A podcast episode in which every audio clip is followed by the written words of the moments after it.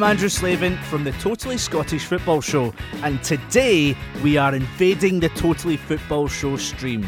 Bad luck if you're a subscriber. But the question is, why are we here?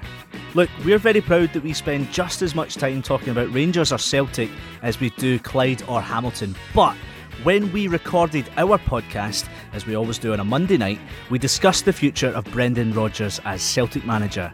And we all agreed he would probably be on his way to Leicester in the summer, but not now. So we woke up on Tuesday morning and Rodgers is at Leicester, finalising a deal at the King Power and walking away from the chance to secure a historic treble treble.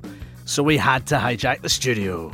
Neil Lennon is set to return to Parkhead to become Hoops manager for the second time. So, what does this mean for Celtic, Leicester, and the title race in Scotland? Joining me in the studio, it's our regular posse. It's JJ Bell from The Telegraph. Hello. And from Copa 90, we've got Laura Brannan. Hello.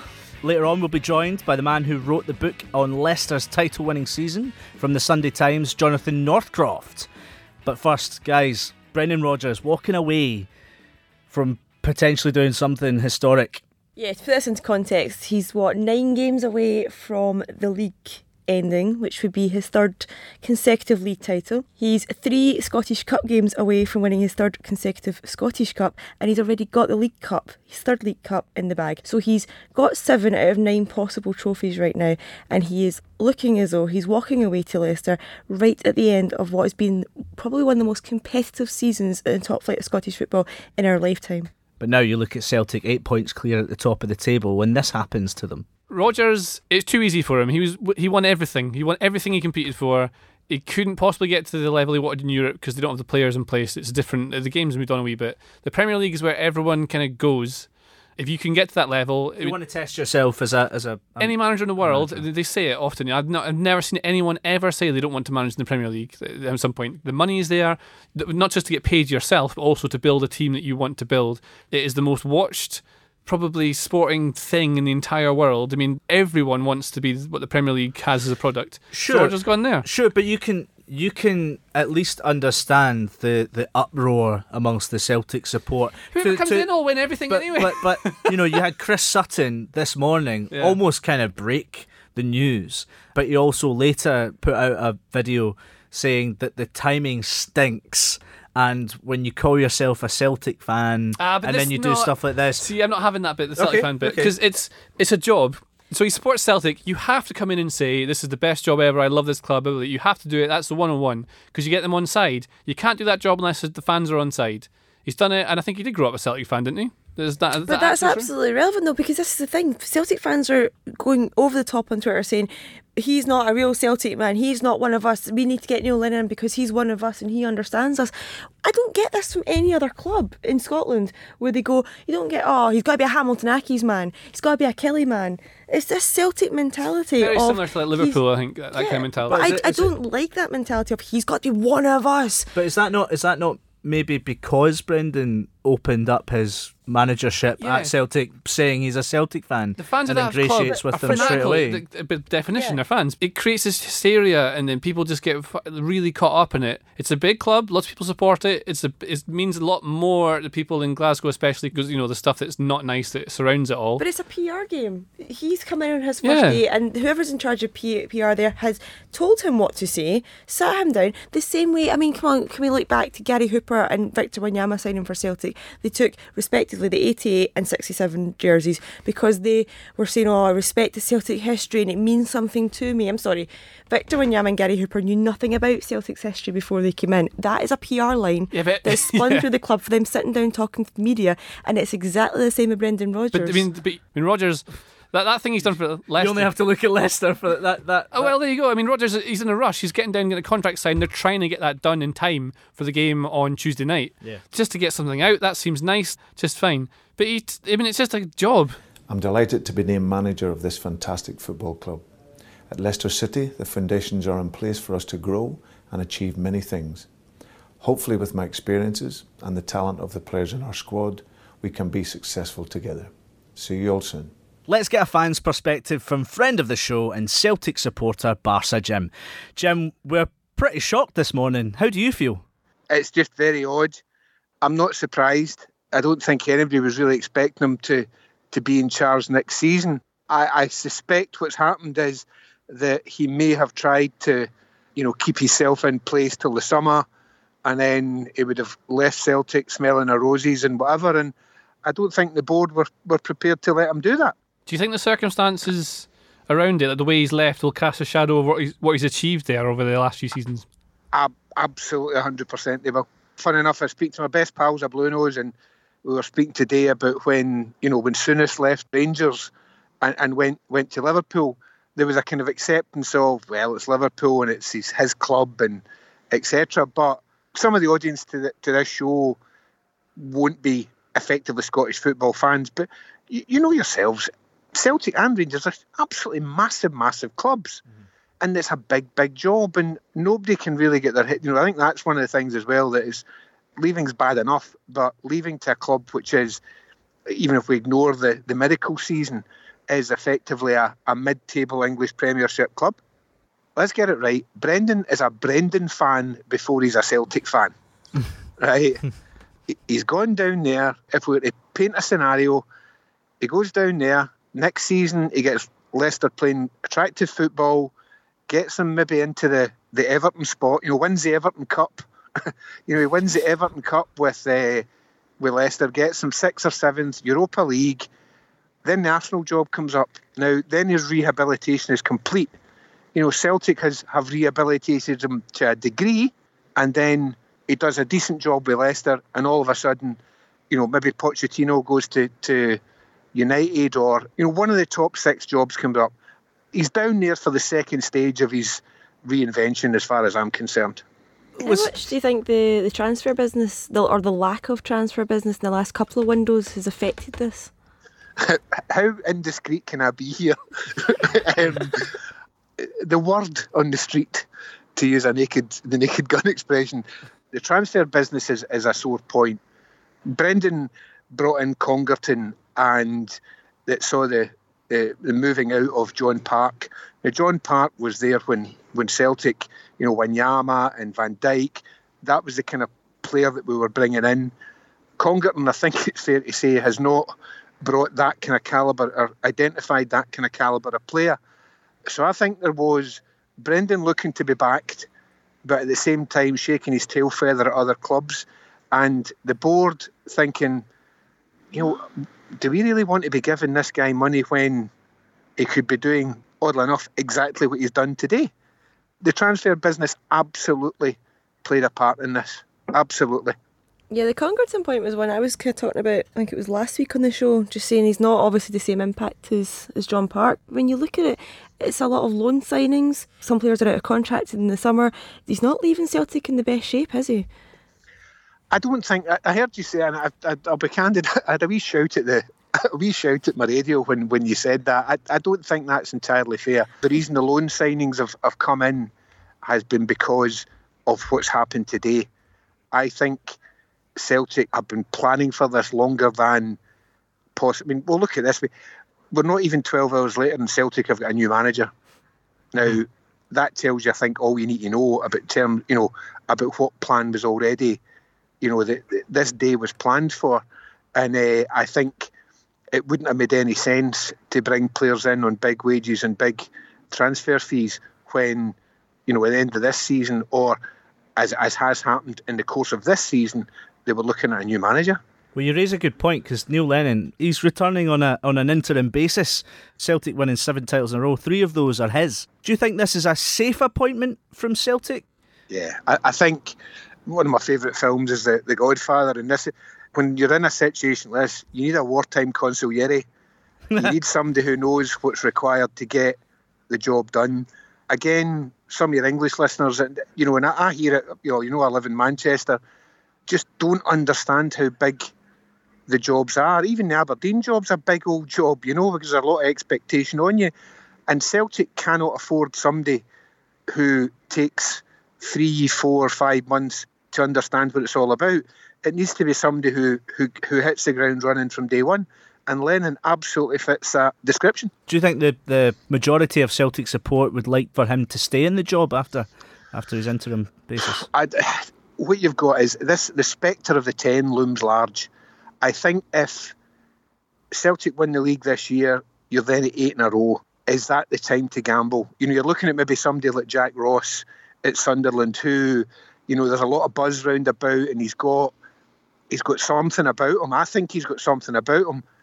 But you, you just can't take that gamble when there's something historic within the grasp. I think fans would accept him if if we comfortably see to the end of the season and he delivers the Scottish Cup. Then it's a very it's a, it's a very very brave board that says we're not giving him the job. I'd, I'd go further than that though, Jim. I'd say let's not be about the bush here. If Neil Lennon comes in now, he's there until the 10 in a row is, so to speak, completed if it gets that far. Because we've seen this story before, haven't we? He's came in at this stage of the season, he's done a good job, albeit the league at that time in 2010 wasn't in the position that they're in just now, so it's harder for him to pull it back. It's his to lose now. He goes on and he wraps it up this season. Surely Celtic would be daft to get rid of him. It's a man that they know can do the job. He's been away, he's come back, he's he's more experienced now, and he'll be there to complete the next two years and reinstate this status he's got as a club hero. You're listening to the Totally Scottish Football Show with Andrew Slaven. Let's look at this from a Leicester perspective, and we're delighted to be joined by author of Fearless, the amazing underdog story of Leicester City. Hello, Jonathan Northcroft, how are you? Hi, I'm fine, thanks. How are you? Yeah, very well. Listen, why do you think Rodgers is taking this job now rather than the summer? Well, the timing is is the most curious thing of it. I'm not surprised he's taken the job per se. It's um, it's the best opportunity in the Premier League outside of the top six, and for someone that that quite obviously has wanted to return to the the Premier League for a wee, wee bit of time, certainly since the summer, I guess, with the fallout with Peter Lawwell, then it's logical that he would look at Leicester and think, well, that's my best route back. But why this couldn't have been managed better from Brendan Rodgers' point of view, I'm not quite sure. Obviously, from Leicester's point of view, they had hoped to persist with, with Puel for a bit longer. They felt they were getting towards a crisis point in terms of relegation and, you know, pressed the button on Puel and obviously made an approach for Brendan but I guess their needs have now basically led this whole process, and I'm a little bit surprised that Brendan Rodgers has allowed that to happen rather than, you know, saying come back for me in the summer or even finding a way to do a deal quietly without having to take over now. But I guess it's football. Um, we've seen things like this before. Um, once a manager decides that he doesn't want to be there, I do get, from a Celtic point of view, it's kind of hard to have faith that, that he can then fulfil his job properly for the rest of the season. So I can see that. I, am just surprised with from Brendan's point of view, given all that he's said about Celtic and feels about Celtic, apparently, that he's allowed this to happen in terms of timing. Yeah, it's really odd. I mean, when we spoke to you last on the podcast, and you mentioned Rodgers has a bit of a messiah complex. Do you think this is? Do you think this is a good appointment for Leicester? Oh, I think it is it's a it's a really good fit uh, for Leicester. I mean, Puel's job was to transition Leicester from you know the the, the, way of playing a guest that won them the title, um, but with an aging team um, and a team that started to break up to something more sustainable with a younger group of players. He was brought in to introduce more possession-based football, develop those youngsters. I guess Europeanize Leicester a bit more and make them, um, you know, a sort of stable top seven or eight team. And I, he was able to do some of those things. He developed the youth quite well. Uh, he did bring in a bit of a possession game, but you know, he I guess he lacked the personal charisma or authority to lead a club that's got used over the years, not just with Ranieri, but you know, Martin O'Neill's hugely popular at Leicester. Nigel Pearson, they, they, they kind of they've always quite like big personalities in the managerial seat. Now, Brendan has got the personality, he's got the development record. He's also going to play the type of football Leicester want. Um, he's he's going to try and build the club, and that's exactly what they need. I think it's a really good appointment from Leicester's point of view. What do you think happens to Leicester if they end up finishing eighth, seventh, eighth the next three years, and he doesn't take them to the next level? Do you think that's? Do you think Rodgers will take them there? Does he really got the players in? Is he going to have to bring in more to do it? It's a fascinating question because I think you could ask the same of, of, of Everton, of, of, of, West Ham, Newcastle. What, what is the limit for these clubs that are below the top six? What can they, can you know, can they really go higher than seventh or eighth? And if that's all the best they can do, does there come a point where ambitious people will move on or, or they'll get restless? So that that's something for down the line, though. I think in, in the immediate term, it's to get a brilliant group of young players into a, a sort of mature team and, and give the club a bit of an adventure back. Uh, for a couple of years at least, I think the, the pressure will be off him. And I, I know that events at Leicester have led people to think it's a really demanding club. Mm. I actually don't think it is. I live in the city. The, the fan base is actually quite quite mild. Certainly nothing like the expectation of Celtic or Liverpool. I actually think they're reasonably easy to please uh, and he'll get a bit of leeway. I really do think he'll get a bit of time. Although I, am I'm, I'm sure uh, that other Leicester managers thought they were going to get time as well, and it didn't work out that way. Well, yeah, exactly. So Leicester sacked three managers since they've won the title mm. in 2016. The owners' expectations seem a lot higher than the fans' expectations, perhaps. Uh, yes, maybe. Um, I, I, I, I do think it's just been a byproduct of what do you do after creating a miracle. What do you do after winning a title? I think I think any club would have struggled with that, and, and this sort of identity crisis has probably led to the sacking rather than unrealistic expectations. I mean, the owners are ambitious, but they're not asking anyone to go and win the title again. The fans, I think, all that they want is front foot football and to do better in the cups, pretty much, and don't want to be relegated it's not the most demanding set of circumstances. I really don't think it is. I just think those sackings have happened because in trying to find out what you do next after a title win when you're Leicester City, they've just made the wrong calls. They've just, you know, Ranieri had a bad transfer window, didn't work for him. Shakespeare wasn't it wasn't the right thing to do to give it to the number two, and Puel wasn't, you know, for the reasons I mentioned about his personality, didn't didn't quite work. I, I don't think it's, you know, a, a kind of mini Chelsea or anything like that. How do you think the fans are going to receive Rodgers though? Because the last time he was in England, he left as a sort of figure of ridicule, wasn't he? He did. I mean, you know, the whole uh, Brent or, or Brendan thing started when he was at Liverpool.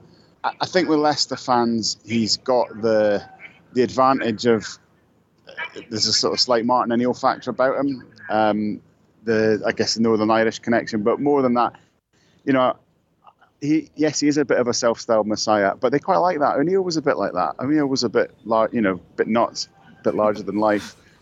There's something a bit, you know, of that with Brendan, and I think I think he might might go down okay with him. The wider football community in England, of course, will be watching really closely because of how it ended for yeah. for Brendan at Liverpool. Yep. Um, and I, I, think a lot of people are undecided actually about his Liverpool reign. You know, was it was it great and he nearly won the title, or you know, did he get lucky and and uh, it really tailed off badly. So he'll have to answer those questions. There'll obviously be a lot of furor in Scotland with this idea of you know leaving the champions of you know a club that's won every mm. domestic honour under Brendan Rodgers. And he goes to Leicester City, and a lot of fans, a lot of Celtic fans, will see Celtic as a much bigger club than Leicester City. What do you think it just boils down to?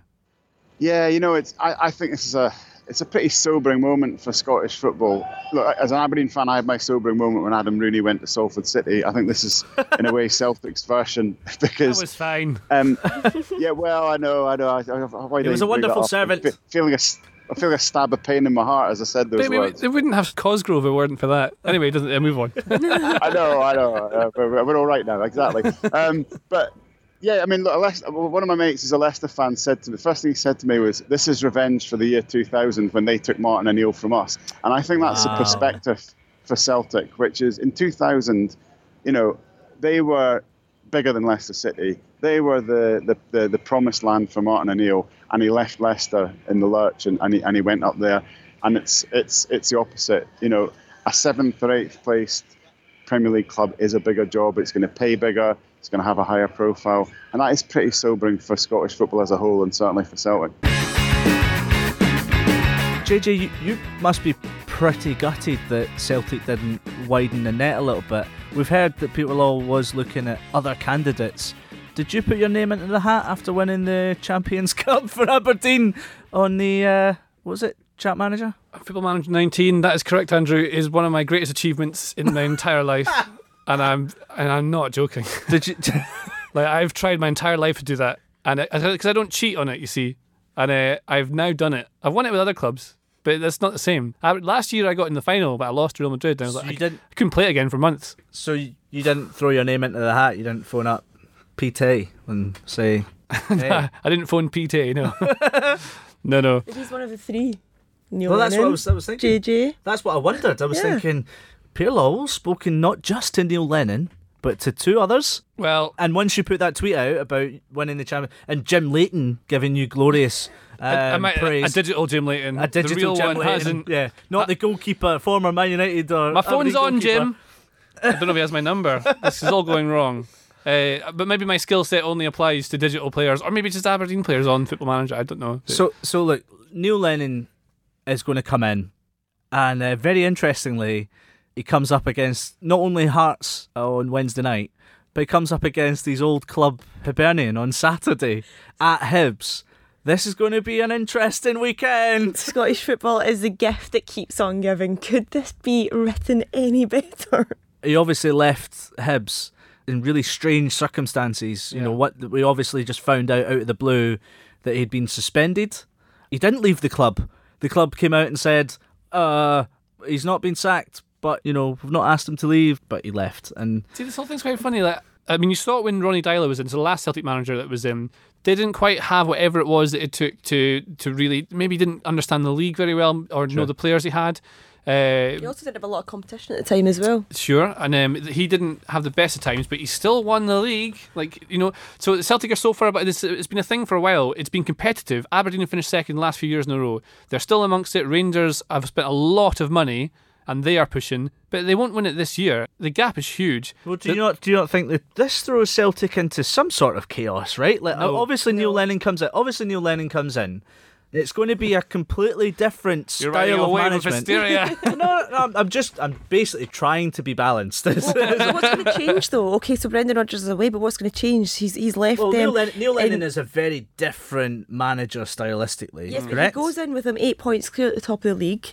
He goes in with them already with a trophy in the cabinet and in the quarterfinals of the Well, cup. yeah, but what, can't so, lose so put yourself, put yourself as a as a player then, and you see all this going on. Do you just? I mean, I'm sure they're professional enough to just crack on and do what they're doing. We've spoke about oh well, Brendan Rodgers likes using youth, but then Neil Lennon's got exactly the same record. He likes bringing through youth and working with them, and yeah, okay, so like the Timothy Weahs come in.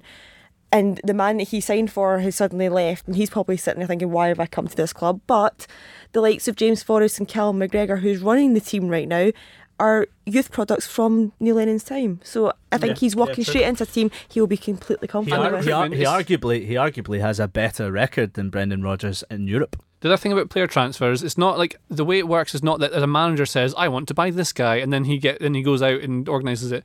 A team of people, normally a massive scouting network, a whole data analysis network, they sit together and they have targets that they might need to get at certain times, and they plan it for the future. And then what happens is that they, when they identify one they want to get and it's available, they go for it and they take it in. So those players aren't going there for Brendan Rodgers. Some of them might have been like, oh, that's a way to get me in. But like players like Tim Weah and Oliver Burke and that, they're there on loan because they want to heighten their, you know, they want to get their name up I higher, don't- get I some game agree, experience. I don't. I don't agree with that. I think a lot of clubs looked at Brendan Rodgers as a manager who's always brought through young players. I do think it's part of it. Yeah, yeah, yeah, But, sure. but that's because you, if you know you're going to get game time somewhere and you're going to push for challenge, like for honours, like uh, Burke and that will do, because you think he's going to come away with a league title, he'll come away with the Scottish Cup probably, having gone there for a few months. And once you, when you learn how to win stuff, I think that's a certain mentality. You can't buy it. Mm-hmm. And it makes players better.